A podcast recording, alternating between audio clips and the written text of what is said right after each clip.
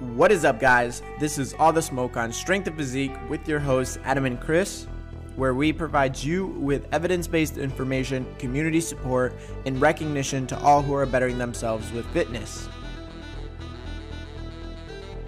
Welcome back to All the Smoke podcast. We have a very, very special guest. Um, and as you guys all know, this is a pivotal moment in her career with our five listeners on All the Smoke podcast. Um, Astrid, why don't you go ahead and introduce yourself to our four listeners?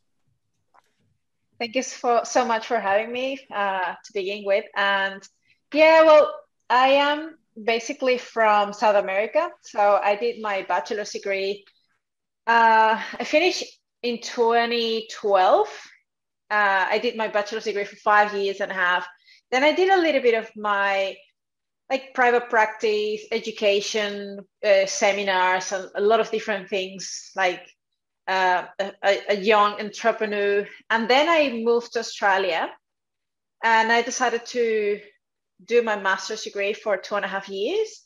And in the meantime, I started my business uh, internationally as nutrition coach. Um, and in the meantime as well once i de- finished my degree my master's degree i started straight away working as a part-time dietitian uh, in a clinical hospital um, with mental health and rehab patients. So i've been doing that for about three years almost four years. And alongside that i've been doing small little projects um, for like uh, as an education uh, from the educational part of it, um, as well as like growing uh, in the social media, uh, working a lot harder than I thought I would.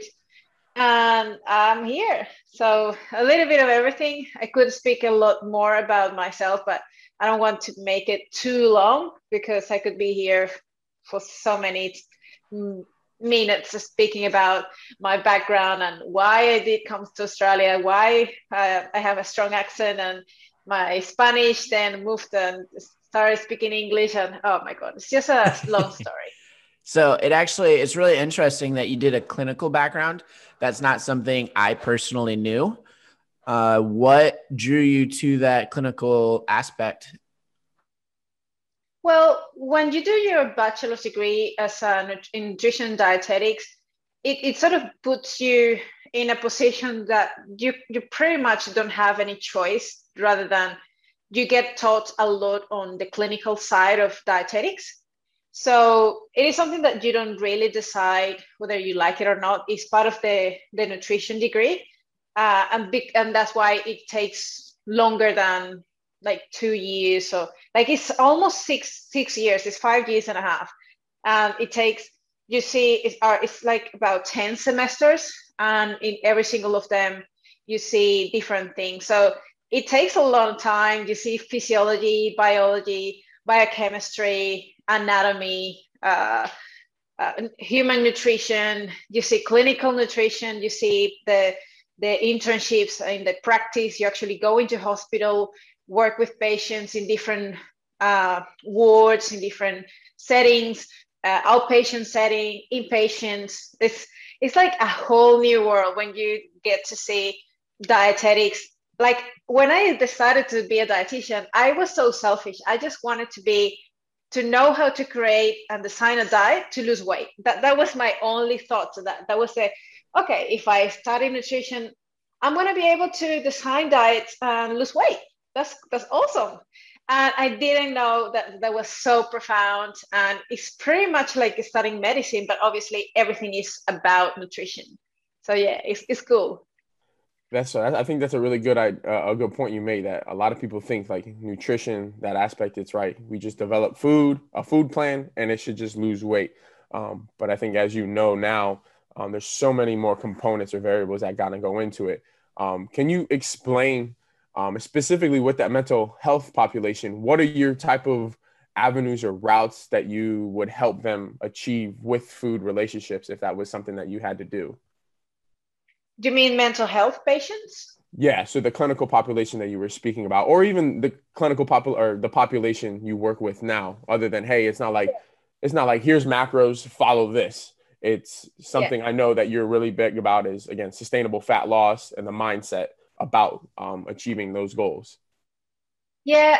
So because I have so many hats, I, I think when I put my hat of clinical dietitian, um, sometimes you have to be very prescriptive because there's no other way that you can go about it with patients that might not be as compliant or they have a specific condition that you need them to uh, be very, very wary uh, and very diligent on. So, for example, patients that are already or over 65 years old, they need to te- they need to be told what to do. Uh, most of the times, if you don't give them specific directions or you're not very specific what you want from them, they are not going to be able to stick to the specific things or specific prescriptions, especially if it is coming from a request from family or from the doctor.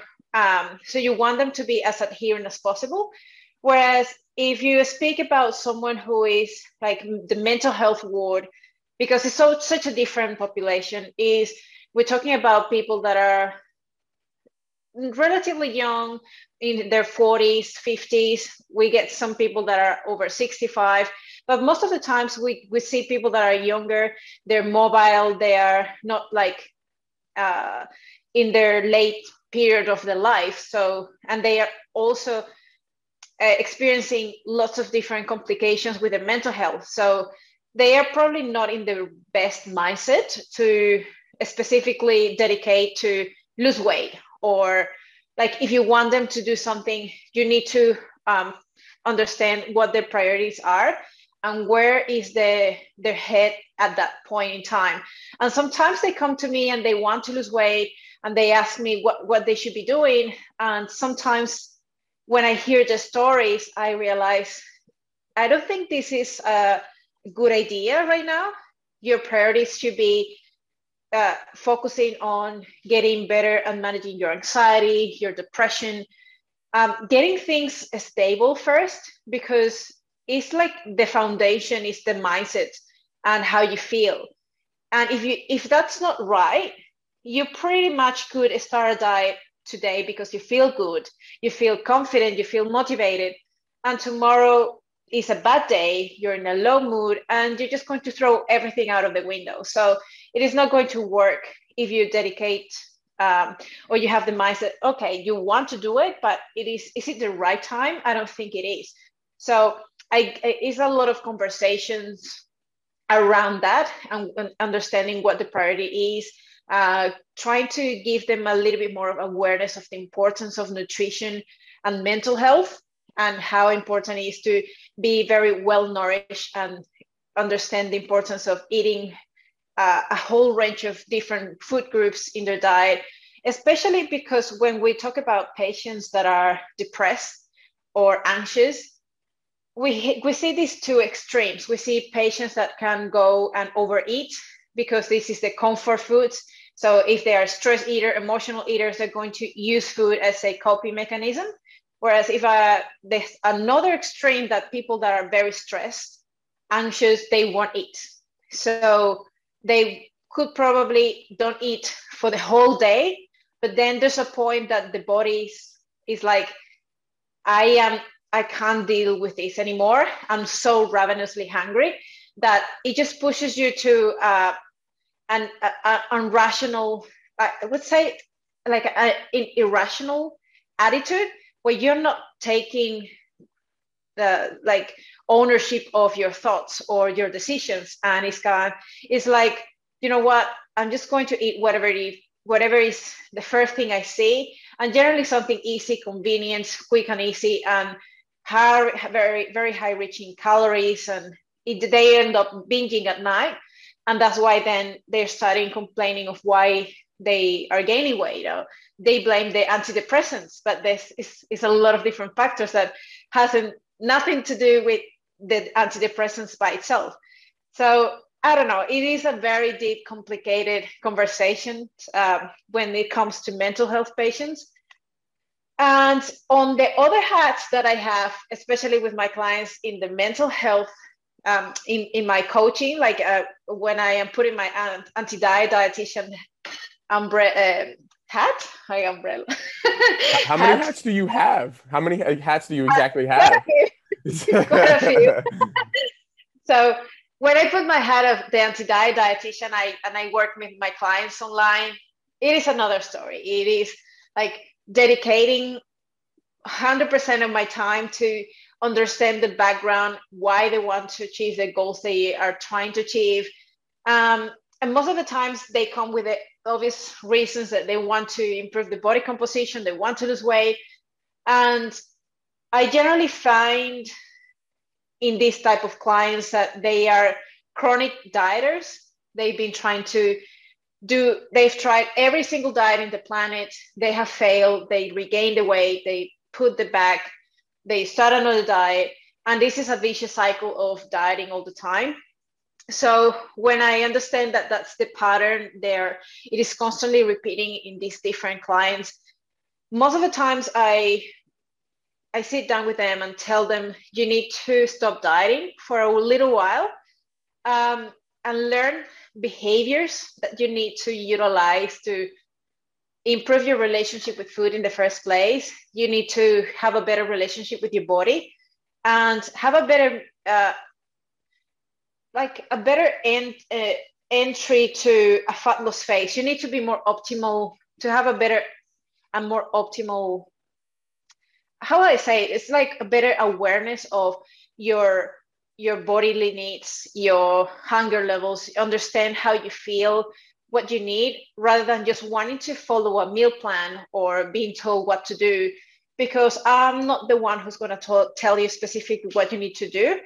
I am going to negotiate with you. I'm going to offer you a range of tools that you can use, but I'm, you're not. You're never going to hear from me this is the macros follow them and i see you in one in one month see you later so that's not being a coach that's not you don't get anything out of it that can be told by an online macro calculator. So when when i when i hear these things the, there's an expectation of, of what are you going to prescribe me? Uh, what what should i be following right now? Um, give me the meal plan. And like i don't give meal plans in the first place.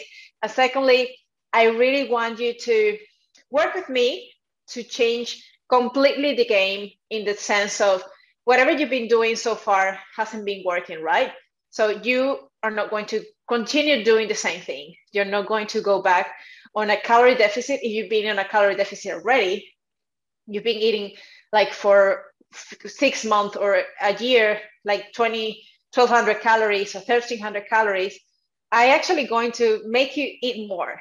And let's get you in a reverse diet. Let's get you more optimal, your metabolic, uh, your metabolic rate to be more optimal too. Let's get you stronger. Let's push the gym. Let's get better, more confident. Let's do all of these things. Learn how to embrace eating more because you deserve to eat more in the first place. You don't have to be dieting all the time to be skinny. You actually can do much better if you're eating more calories and you are training harder, you're you have energy, you're more consistent and you're not binging at night or being inconsistent over the weekends because you were so restrictive over the week that the weekends are a mess. So for me, it's like lots of different things. And I this is this is answering the question of why did I decided to be an RD, and I think I extended too much. So I'll shut up for a while. No, I, abs- I, I absolutely love that. Uh, I think it's very important to have all those different hats because it gives you whatever hat you decide to choose in the long run or focus on the most. You're going to have a very well round amount of information stored in all those hats in the closet that you can always go grab. Um, and I think you touched on something extremely important figuring out actually what the client's all about. Yeah, the reason why they're coming to you is because they want to lose weight, change body composition in whatever way. That's really important. And it, it seems very redundant at times because I'll always get clients and I'm consistently having to ask why. Like they come, they're like, I want to gain muscle. And I'm like, okay, why do you want to do that? They're like, because I don't have a lot of muscle right now. I'm like, So, like, take away the thought of wanting muscle.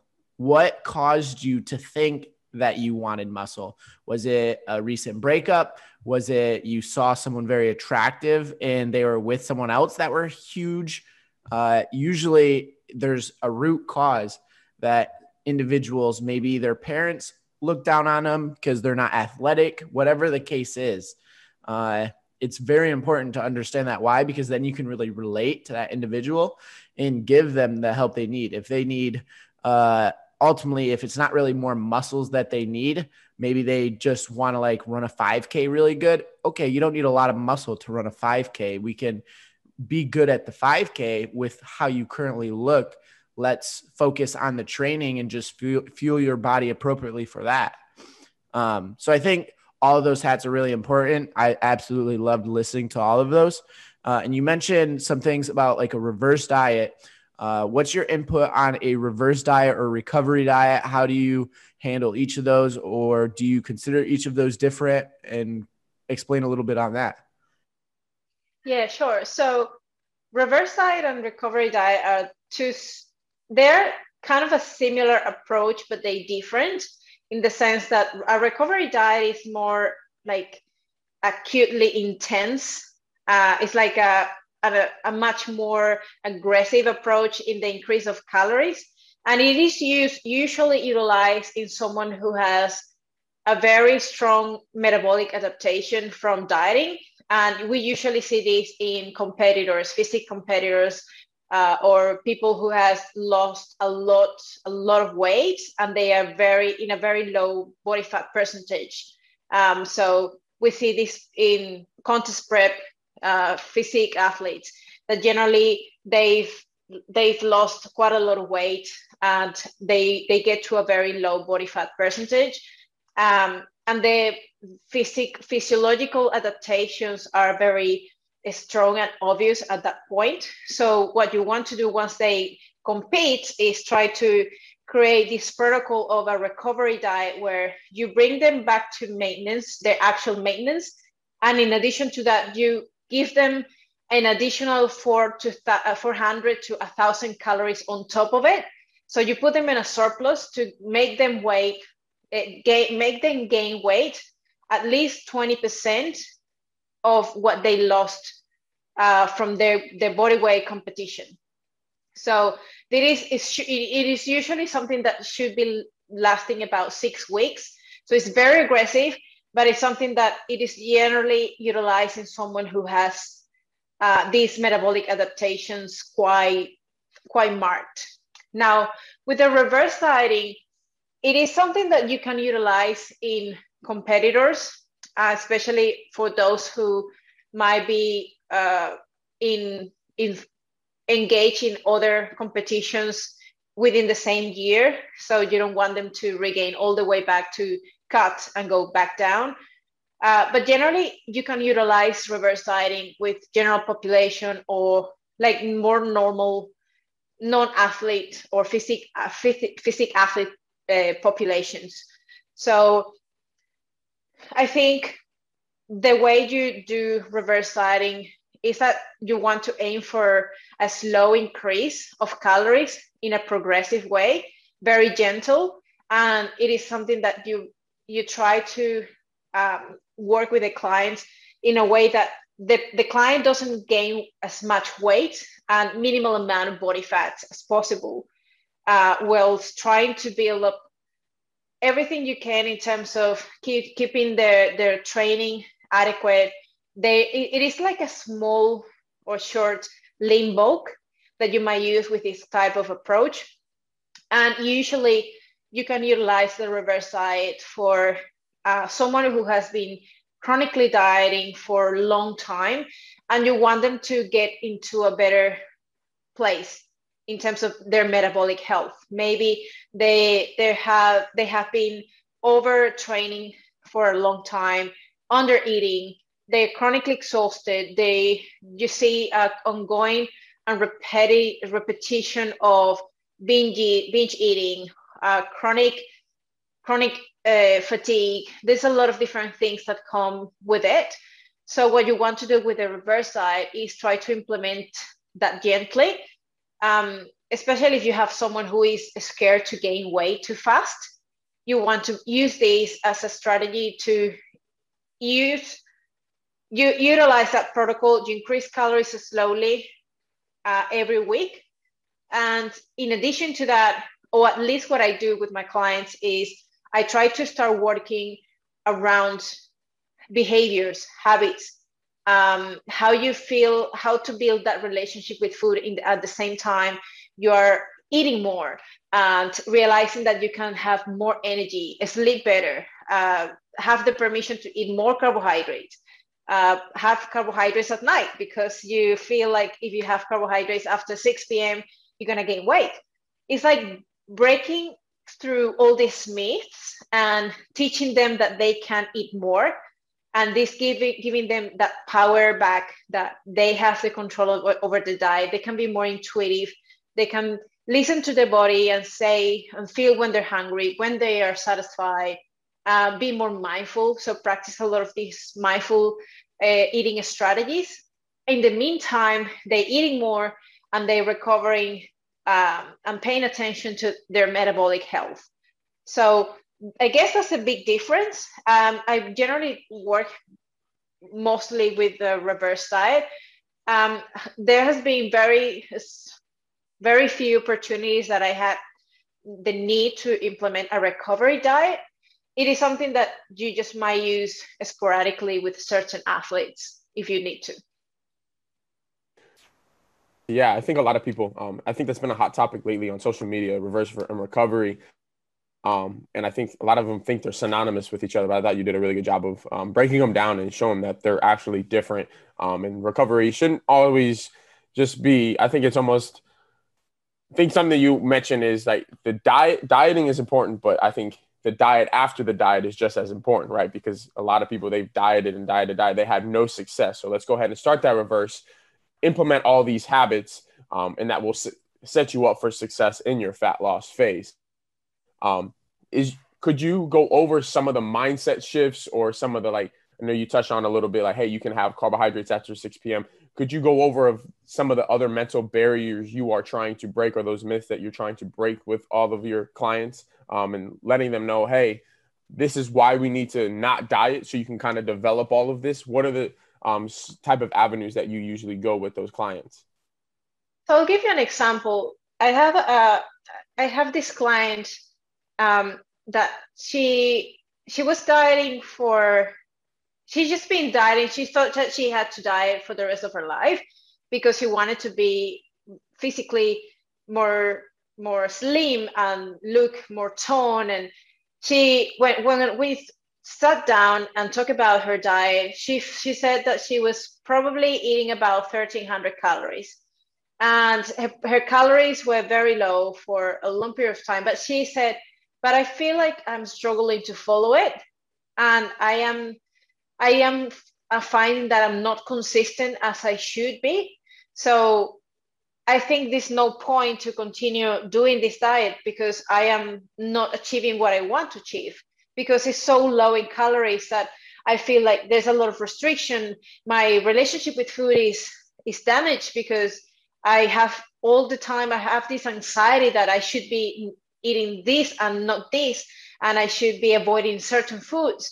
Uh, or when I go out, it is just that uh, idea that you can't have certain things or you won't be able to enjoy anything because you have to follow this this restrictive uh, protocol. So when I when I realized where she was at, the first thing I told her was, "What if we just take you to the best place you could be in terms of your maintenance calories.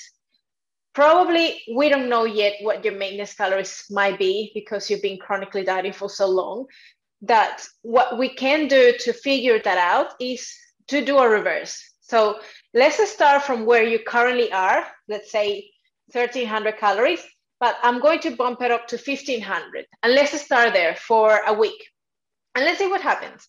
In the meantime, I really want you to pay attention to the speed that you that while you're eating what's the speed you're eating focus on your hunger cues are you hungry are you are you satisfied when you're eating um, i want you to pay attention to the quality of the food you're eating, um, the amount of protein. Are you eating enough protein in the first place? Um, maybe you're not even eating enough protein. Are you eating carbohydrates? Maybe you're not eating enough carbohydrates, and that's why your training sucks. Oh, that's why you're overeating at night because you are so hungry. You didn't have enough food in, in the morning. Are you having breakfast? Uh, it's these little things that we see that uh, they, they they seem to be hidden in the client's story. They don't tell you all these details, but when you start trying to understand all of these things, you realize that there's a lot of things that you need to understand and bring the bring them up to the client to realize everything they've been doing is just against what they should be doing to improve their their body composition, their healthy, their health, their relationship with food. So it is trying to break every single thing and bring education. So educate the client and bring them the empowerment that they can change by understanding the evidence behind certain things. I remember when I when I was younger and I had no idea that energy balance is sort of the king when you want to lose fat. I was so stressed about this is the stupid things like um, eating carbohydrates or after after 8 p.m. or having a treat every now and then because uh, I thought there were bad foods that I just couldn't eat anymore in my life. And if I had them, I had physically, I was feeling physically that I was gaining fat. And that's the power of the placebo effect and, and the and believing that something is bad. Straight away I was feeling that I had cellulite in my legs. So that, that's how I was so overwhelmed with that um, that information that I was believing in. And when I understood, you know, you can be eating certain things to enjoy, but if you still are, if you're still in a calorie deficit, you're going to lose fat. You're not going to gain weight. And like, where has this information been in all my life? I wish I would have known this since the fir- very first day. Um, and I, it would have been so much easier. I wouldn't have had like my uh, like an eating disorder, bulimia. I I, I had so much hard hard work on that on that period of time so that's what I try to bring with to my clients: education, awareness, and open this whole new world when they have they can experience food freedom and still achieve their their their goals. But the most important thing is I try to educate that this is not a race, and they should not try to rush everything just because they want to look better the only the only time I would say you have to lose weight quickly is if you are suffering from being overweight, if your joints are hurting, if your back is uh, affecting your quality of life, like if your excess of weight or body fat is actually affecting your health. That's when I support like a rapid fat loss uh, phase or something that it is very specific um, and prescribed to improve the quality of, of, of life and improve health in general. But if there's not a strong reason, I generally go for the sustainable approach. So I can bring every single tool I have to make sure this client is going to succeed beyond losing the weight and maintain and keep it off for the rest of their lives. And I think you know the key word there is sustainable. Um, and a lot of people don't understand that because, like you said, the chronic dieters they eliminate so many things or they have that mindset that you keep it talking about as a hey i can't have carbs i can't have certain foods this is a bad food this is a good food and when you start narrowing your lenses that much it becomes unsustainable and unmaintainable and it becomes more of a, a stress than anything and then i think that's why it's so it just a spiral effect of negativity.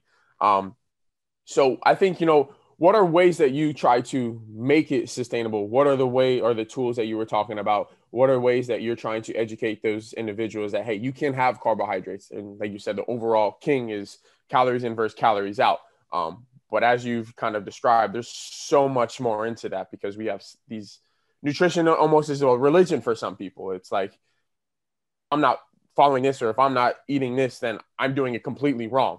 What are the ways that you're trying to broaden that lens and allow them hey this is how we're going to make this sustainable this is how we're going to do things so you can build these habits and not go back to your old habits and this, these extremes and again hate your life because you're only eating 1200 calories because ice cream and cookies they're amazing.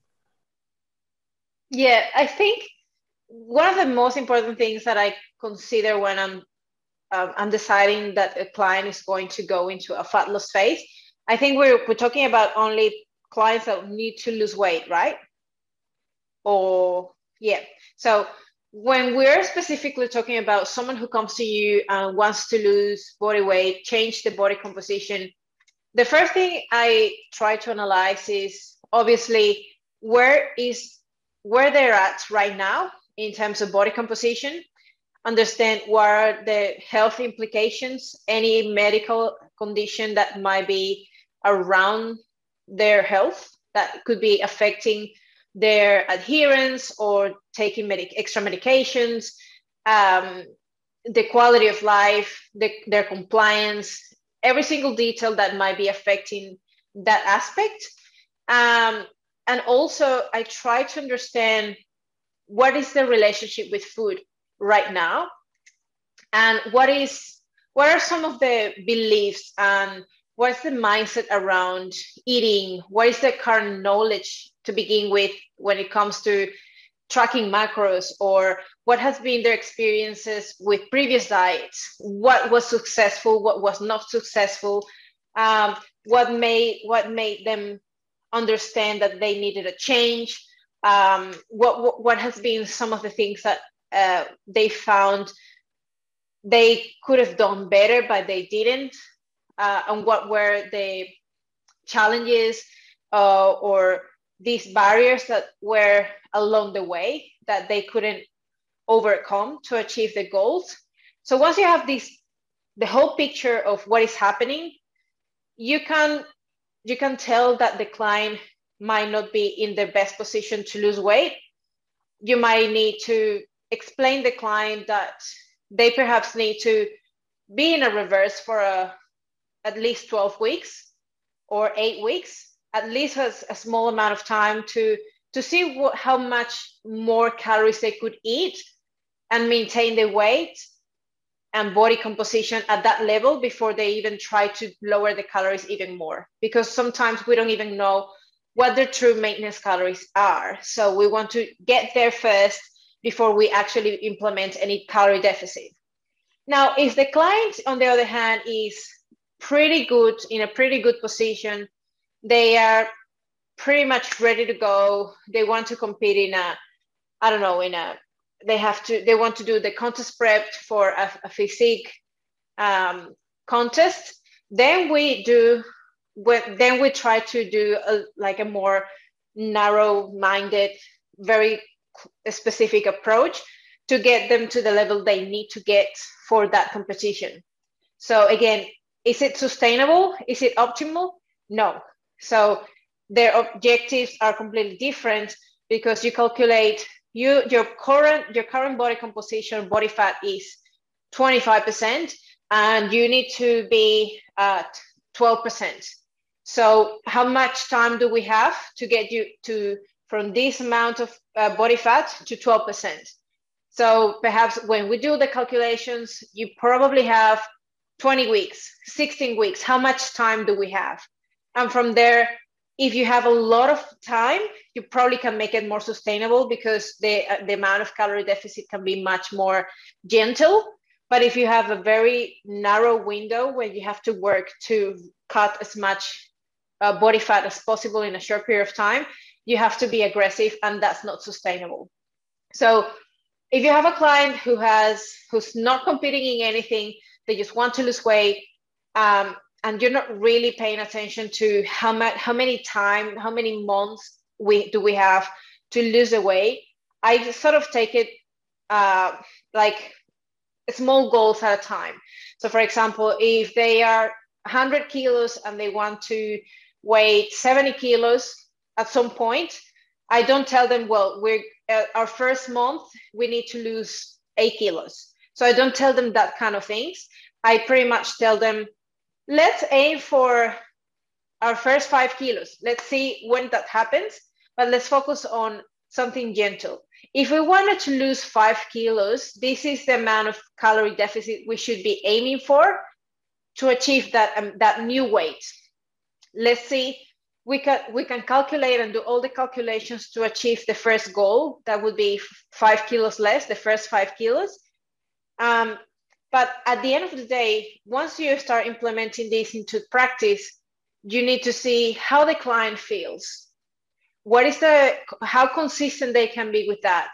Uh, whether you need to be more strategic uh, in terms of implementing more like a cycle of calories. Some days they can be a little bit lower, and some days it can be higher, so they can do more socialize, so, socializing. Um, they can go out on the weekends with the family. So it's more like uh, this, this cycling of calories to strategically accommodate for the client lifestyle. But on the any any other other point, I sort of go week by week and just say, well, um, if your current maintenance calories are 2,000 calories, let's drop 25% and see how it goes. See how much are you losing in terms of body body body weight in terms of uh, like the rate of body fat loss. And if you're losing 0.5% of your body weight per week, that sounds like reasonable. Is is a good rate. We can you keep going with that deficit. If you're losing too much, we need to slow down a bit. So maybe we increase the calories slowly for a little bit more. So the rate of fat loss is a little bit slower. And if there's no weight loss whatsoever, I always try to analyze why it is not happening. And sometimes it's not like the, the calculations were wrong. Sometimes if we if we're talking with a client that's a woman, there's a woman, probably we're looking at menstrual cycle. Uh, so is it perhaps not necessarily that you're not in a calorie deficit? Maybe you're in a calorie deficit, but you're retaining body water. So maybe that's what is hindering uh, or sort of um, hiding the real progress. So let's wait for a little bit more if there's no real weight loss happening. At least one more week to see whether we need to actually change anything. But in the meantime, you are as consistent as you can be. Do what as whatever you need to do. Ma- maintain your calories as much as you can. Um, keep your protein high uh, keep your steps uh, at, at, a certain level, is continue your resistance training, uh, pay attention to your sleep, hydration, lots of different things. Be mindful of when you're sitting down, manage your cravings, all of these things. And then once we get there and see whether it is changing the way it's changing or not, then we adjust. So I, I hope it makes sense with these different scenarios. No, it makes perfect sense. I just wanted to ask you uh, a follow up on that. So, right, let's say an individual, right, they're doing everything to the T, but that scale won't budge. Um, even if let's say for a female, for example, it isn't their menstrual cycle, um, or for a male, it's just that again they're doing everything. What is your, I guess, your approach to that conversation? Like, hey, um, sure the scale is not moving, but you're doing X, Y, and Z. You're still seeing progress elsewhere. Are you kind of taking that approach, or are you just kind of saying, okay, your goal is that number. Let's go ahead and slash more calories? What are what is your approach for either one of those? I think it depends on the client, um, how the, the client comes to you and feels about it. I have clients that they are so distressed because they not losing they're not losing weight or they're not seeing progress that they are willing to do whatever uh, and they start putting pressure on you that if they are not seeing results in one or two weeks, they're going to quit because that's the end of the world. And that puts pressure on you as a coach because your methods probably a little bit different and you want them to understand that it, you're, you don't have to be rushing about it, that you are trying to build up other things around that weight loss that is not just the weight loss, but you want to build confidence, you want to you want to build that mindset that other things are important as well when you're trying to lose weight. What are your non weight related victories? Where how is your strength? Uh, how is your your mindset uh, or like how you felt over the weekend when you went out? Do you feel like you were feeling anxious or now you felt free because you now are not longer stressed about what you're going to eat when you go out or you're just choosing the things that you want and not feeling guilty about it you don't see these things but but they represent meaningful changes that they have to pay attention to and realize that it is a lot a much more meaningful progress that is going to be more lasting than just the weight they're losing. So it, it, I think it, it is a difficult question because it is hard to to say depending on how the client responds to you. But there are clients that you can just tell them, okay, let's do something smart. If you're currently reversing, let's do one more week of reverse, at least to see what happens. And then from there, we're going to do a, a five weeks six weeks of a calorie deficit. And we're going to be very, very strict about it. We're going to go all in, very short, short, and then get out and see what happens. So that could be like a mini cut. Um, and that's more to make the client happy, but you know that whatever you're doing is going to is not going to affect their metabolic health because it's a very short period of time.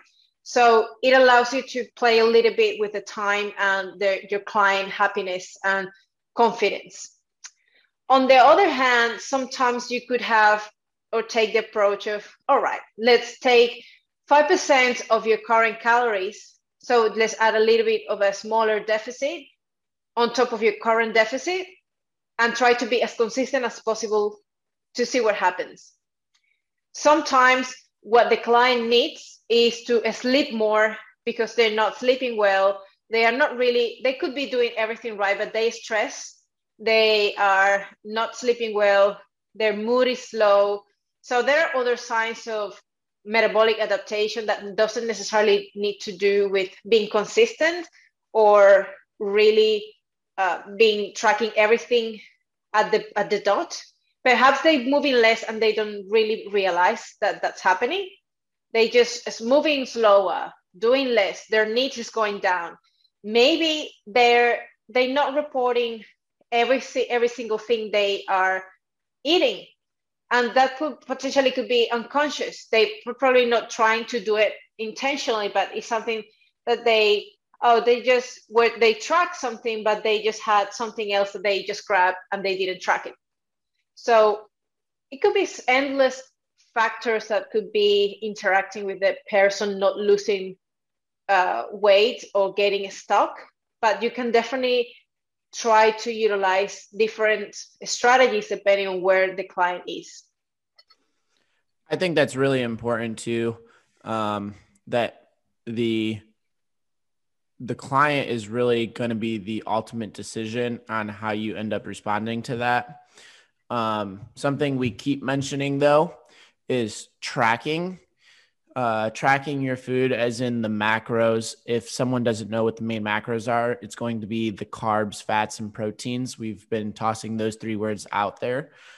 Do you, though, personally, uh, ever help someone through these processes without uh, doing tracking? Uh, I obviously it's possible. It might be more difficult, and for someone that's probably doing a contest prep, okay, you probably need to prepare yourself to be tracking for a decent amount of time. Definitely the 20 week period, if that's your your cut, your time frame you need to cut. Uh, but what approaches or what individuals do you see yourself not tracking with or trying to take a different approach and what approach do you take with those clients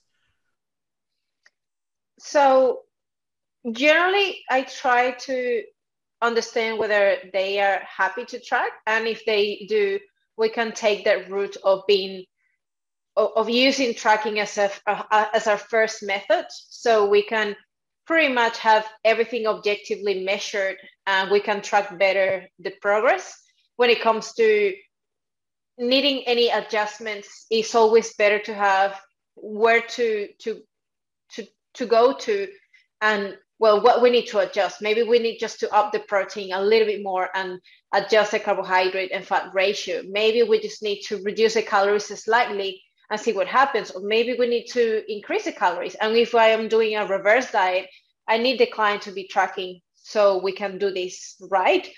Now, if the client is completely against tracking because they have a very unhealthy relationship with food, um, or just simply because they are very busy people, or they are not willing to put more stress into their lives, um, I am all for giving them a structure they can follow or making a meal plan that is going to solve uh, or work with a client for a short period of time. But the way I try to teach or utilize these meal plans is based on um, something that I call the food choice system, which is basically teaching them the food groups and what a serve of each food groups represent in terms of calories, um, how much grams of carbohydrates a serve of carbohydrate will have.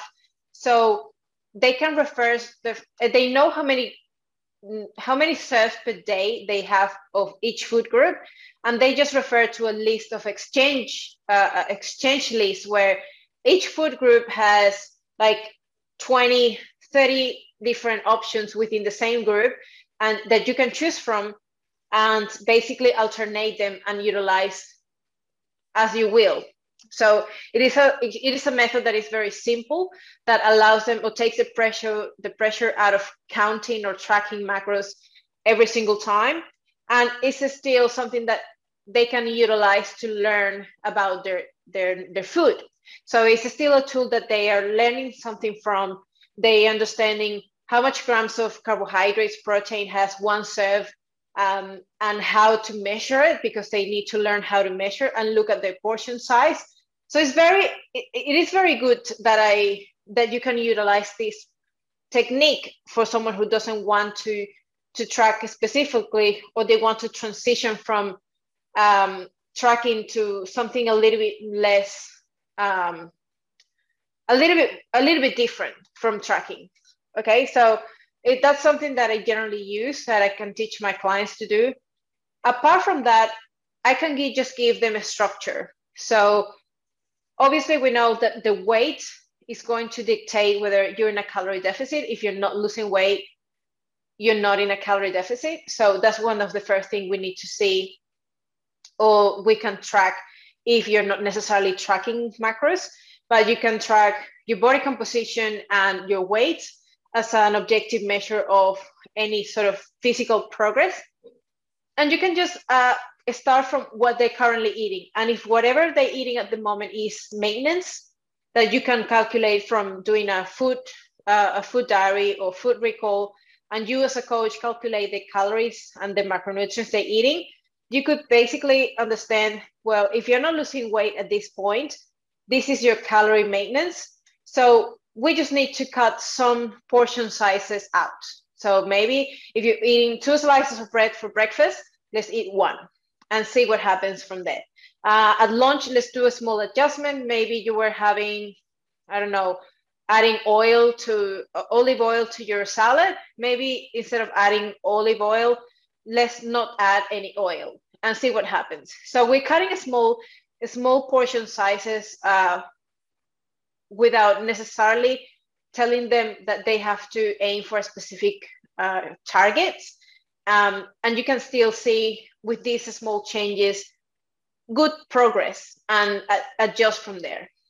But it's just a little bit more difficult because there's going to be a point that you don't really know how to, you have to be very objective and try to dig in very, very deeper if you want to see if the, the client is not losing weight at all, what you need to do to change it around so they can continue losing weight without tracking. So it's a little bit trickier.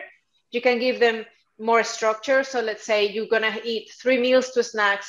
This is the, the plate you should look like half of the half of, of your plate should be vegetables, a quarter protein, a quarter uh, carbohydrates, and this should be three meals a day.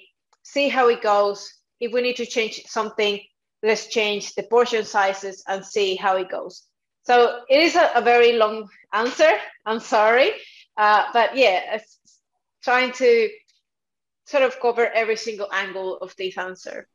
No, no, that's a really good answer, and it actually brings up another question I might have, or I do have, and not might. um, so you mentioned like a point system, or like uh, when you're not tracking, taking it from a list. Is that sort of? I don't know a lot about Weight Watchers, but I know they do a point system as well. Is that sort of the same concept?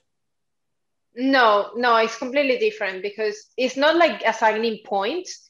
Is like if I tell you exactly how it goes, is you as a coach have uh, a spreadsheet where you calculate exactly the calorie requirements and what's the the total calories once you decide what the deficit is. So let's say after you calculated the calorie deficit, the client is going to have 1800 calories.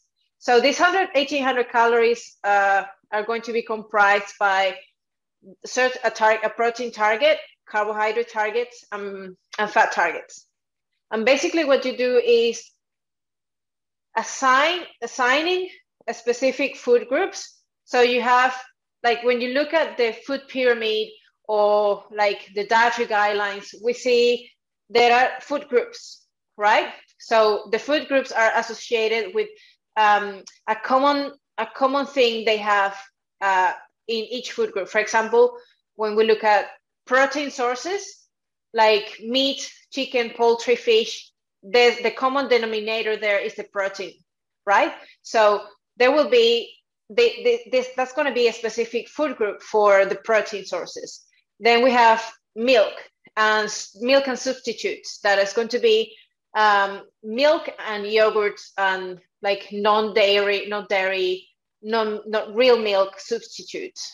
Um, and then that is going to be another group.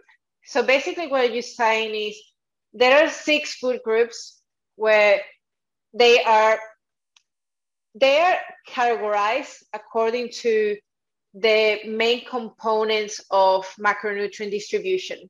So you have the vegetables that are going to be primarily vegetables.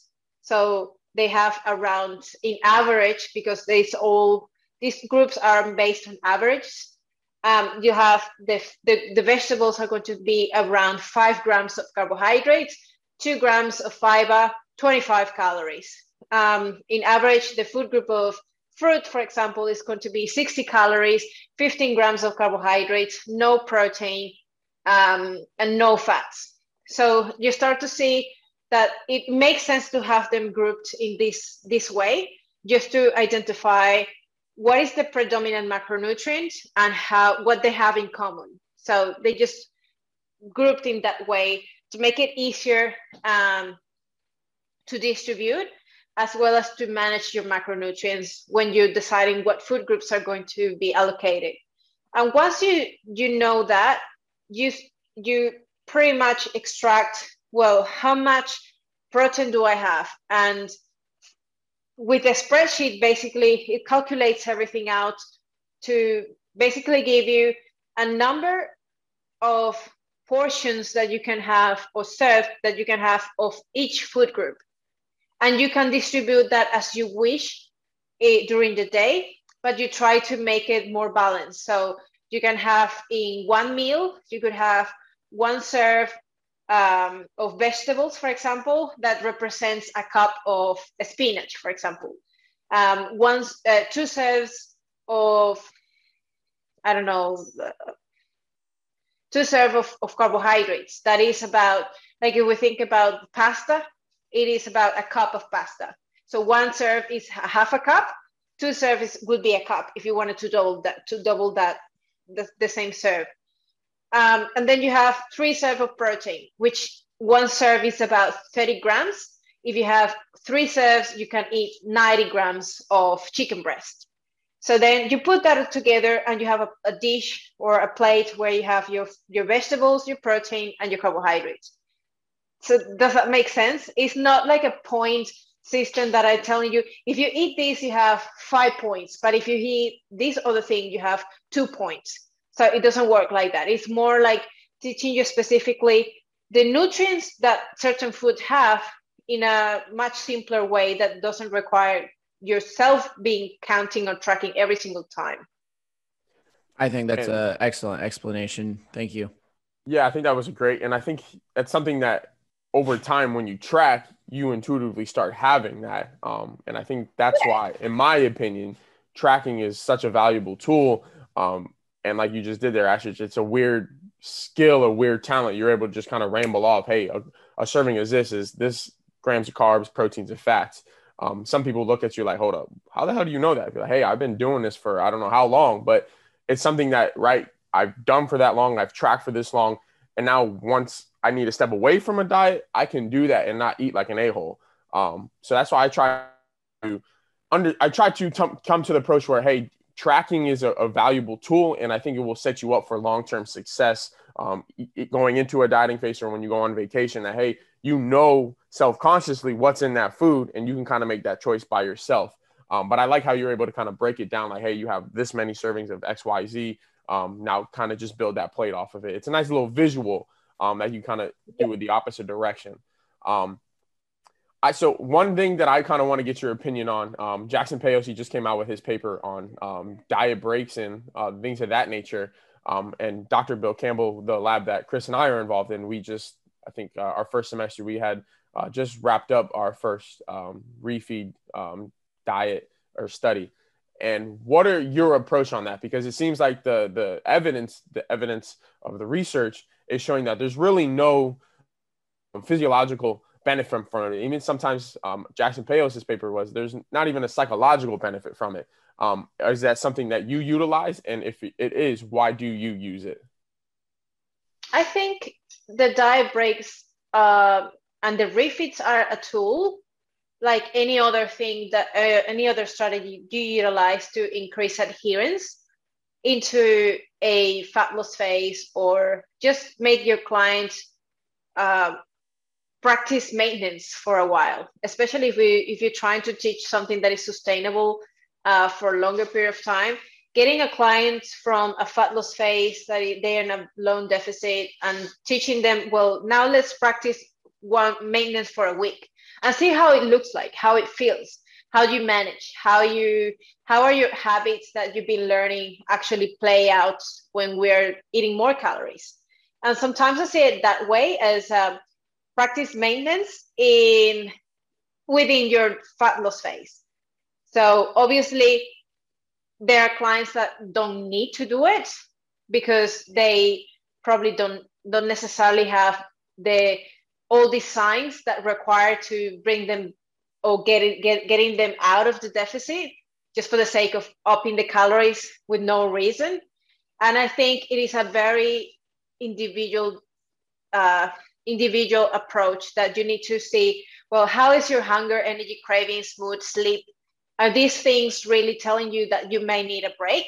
Maybe it's just a physiological psychological break. Maybe you just need to stop dieting for a little bit and that's going to make you uh, train better relax sleep socialize go for a i don't know if you have a trip you have a holiday you can have a little bit of extra room with calories to play with now is there something that you're going to benefit all the time? Not necessarily. And there are pros and cons as every single tool you use uh, that will that will report back to whether the client is going to actually find benefits out of it. So if the client is has a lot of weight to lose, maybe they they don't even need a refeed or a diet break because physiologically and psychologically they not might they might not be there in a position that they might need that but if you have someone who has been dieting for a very long time or is very lean and they want to still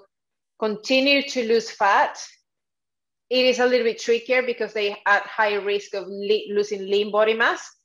So there are certain benefits of having diet breaks if you are going to if they're going to allow you to train harder and be more adherent to to your diet and ju- or even just getting a little bit of a mental break. So that's what i see these diet breaks and refeeds playing out. I don't think they're necessarily effective in terms of physiological benefits. Like you see that there are previous studies reported leptin going up and helping managing certain hormones in your body. But because it's so such a short term effect, you once you finish the diet break or the refeed and you go back to the deficit, all the hormones fall back again to to the baseline they were previously. So the effect is not really um, something that you see on the longer term, or you see it constantly rising until, unless you stop completely dieting and you're starting to getting into a reverse dieting or into maintenance phase for a longer period of time. Hopefully that makes some sense. No, I think that made perfect sense. And I think, um, right, as claiming to be an evidence based coach, um, some people will just look at that one or two studies and be like, hold on, they don't do anything well, I'm gonna not do it anymore. But like you said, there's so many components and variables to manipulating nutrition and training and all the other social aspects that go into somebody's life that I think refeeds and diet breaks are definitely a great tool so somebody can again be more adherent. It can be sustainable, maintainable for their lifestyle. Um, and like you said, being in a deficit, you can still have that great relationship with food by implementing those tools. Um, but yeah, I thought it was it was strange that um, in the paper they didn't kind of like mention any of that. They were just like hey there's no there's no differences. Like why do we even do this? Why do we do this? I was like there's there's plenty of reasons why you should implement things um, of that nature even if it's not physiological like psychological i think uh, almost predominates uh, the physiological aspects um, especially with training and nutrition. So um, i thought that was great. Um, chris do you have anything else for her I just you touched on one hormone leptin, uh, and that'll probably be our last question just to wrap it up. When you are dieting, leptin that's going to help you control uh, your hungers, uh, not control, but it's going to make your body want to stay what it normally is. Because if your leptin is going up, it's going to make you more hungrier. You're gonna have these cravings. Your your body doesn't want to go away from what it's happy with what are some ways that you, as a coach, help manage those cravings during those periods, or if they're just cravings in general as well? So, if we if we're referring specifically to leptin, leptin is going to be more like the satiety hormone that is going to determine whether even if you eat uh, plenty of food, you're actually satisfied and you're you can you it, like satis- being satisfied you can be very full but you can still feel like you're hungry that you're you haven't eaten anything. So that's the that's the what leptin does. And this is completely correlated to uh, the uh, the body fat levels. So when you lose body fat because it's a hormone produced in your adipose tissue it is going to drop obviously. So what happens with this hormone is that it's also seems to be associated with your BMR or your basal metabolic rate and the quality of of the or the capacity to retain lean body mass. So it is it is more complex than just appetite, but when it comes to just manage or just getting away from the hormones and just think about how do I manage my cravings there are a couple of things that you can always do and that's that's going to be making sure you're hitting an adequate amount of protein on a daily basis, so no less than 1.6 grams per kilogram of body weight, is the what's been shown to be the minimum target that is going to allow you to um, get the benefits of the protein and satiety. On the other hand, you really want to make sure you are exercising because exercise by itself seems to be and uh, have an effect of appetite suppressant um, make sure you are well hydrated as well, because sometimes not being very well hydrated might increase some some so like it might it might increase your appetite or your hunger levels. Not every time and it's not something that is it seen it is seen in every single person but if you see the general average like if you pay attention to all of these different things that can really help you to manage better the cravings and understand whether you're really hungry or you're just wanting to eat something because you are you're not having these foods in your diet anymore. So that's my other point. Make sure that you are still allowing yourself to have certain things you do enjoy and like within your calorie deficit. Uh, whether that's once a week twice a week or even like if, whether it's just one square of chocolate every single night if that makes you happy and still within your calorie budget that's going to be perfectly fine. But that's going to allow you to manage that craving or that sweet tooth. Um, utilizing diet sodas if you're having like that craving for sweet um, or even artificial sweeteners and make things sweet if you're a sweet tooth um, or even like increasing the volume of your food by increasing more uh, a higher volume from vegetables vegetable intake. And i guess it is trying to pay attention to all these details and make them as optimal as, pos- as possible. And with that it takes time. It takes a lot a lot of time. Like you said we live in a world that is instant gratification. If if it seems like if we don't get those results in two weeks it's like man this is stupid. I shouldn't be doing this. But something i try to uh, explain to my clients is say hey it took you how many years to finally reach out to a coach? It's not going to be where i'm going to be a superhero and be able to change everything overnight.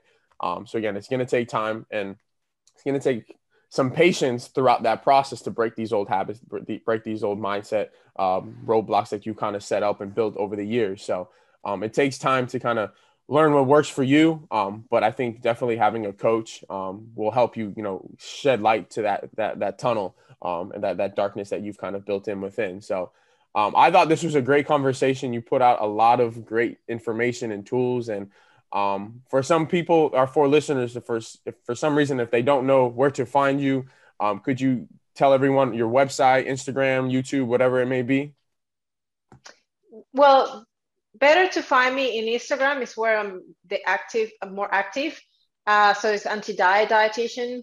Um, you can find me in my YouTube channel as Astrid dietitian. I don't know. I don't really know, but maybe my name and my and my dietitian you might find me yeah, there's a picture there that is my face you find me um, and i have my website that i just recently redeveloped uh, that is Astrid a street dietitian astriddietitian.com and you might find me there as well. So yeah. Gotcha. Well thank you so much for taking your time um, and speaking all and blowing all the smoke because a, a, lot of people need to understand a lot of this and it's it's always cool to hear from a dietitian that takes this different approach because i think a lot of people the stigmas and for a dietitian it's here's a meal plan follow i should be successful but there's so many more avenues and variables that you kind of have to control for so i appreciate you bringing that into light and chris you got anything else sir no i just want to say thank you a ton it was a pleasure uh thank you for your time and giving some wonderful insights. Uh, I think Adam nailed the or hit the head nail right on the head with the whole. Uh, most people think dietitians are like you need to eat this, this, and this, which obviously one of your hats is to do that. But also for someone that's just trying to go day to day with the normal, they don't have any restrictions that they can't, they can just eat whatever um, I think it's really important to take the approach that you do. And I love that uh, about yourself. So thank you a ton. This was All the Smoke on Anti Diets with the Anti Diet Dietitian. Herself, yes. Yes. Thank you so much. Thank you so much for having me. No problem. You have a wonderful, or no, it's bedtime for you now. Yeah, it's bedtime. yeah. All right. Good night, Adam. Good morning. Yes. And we are out.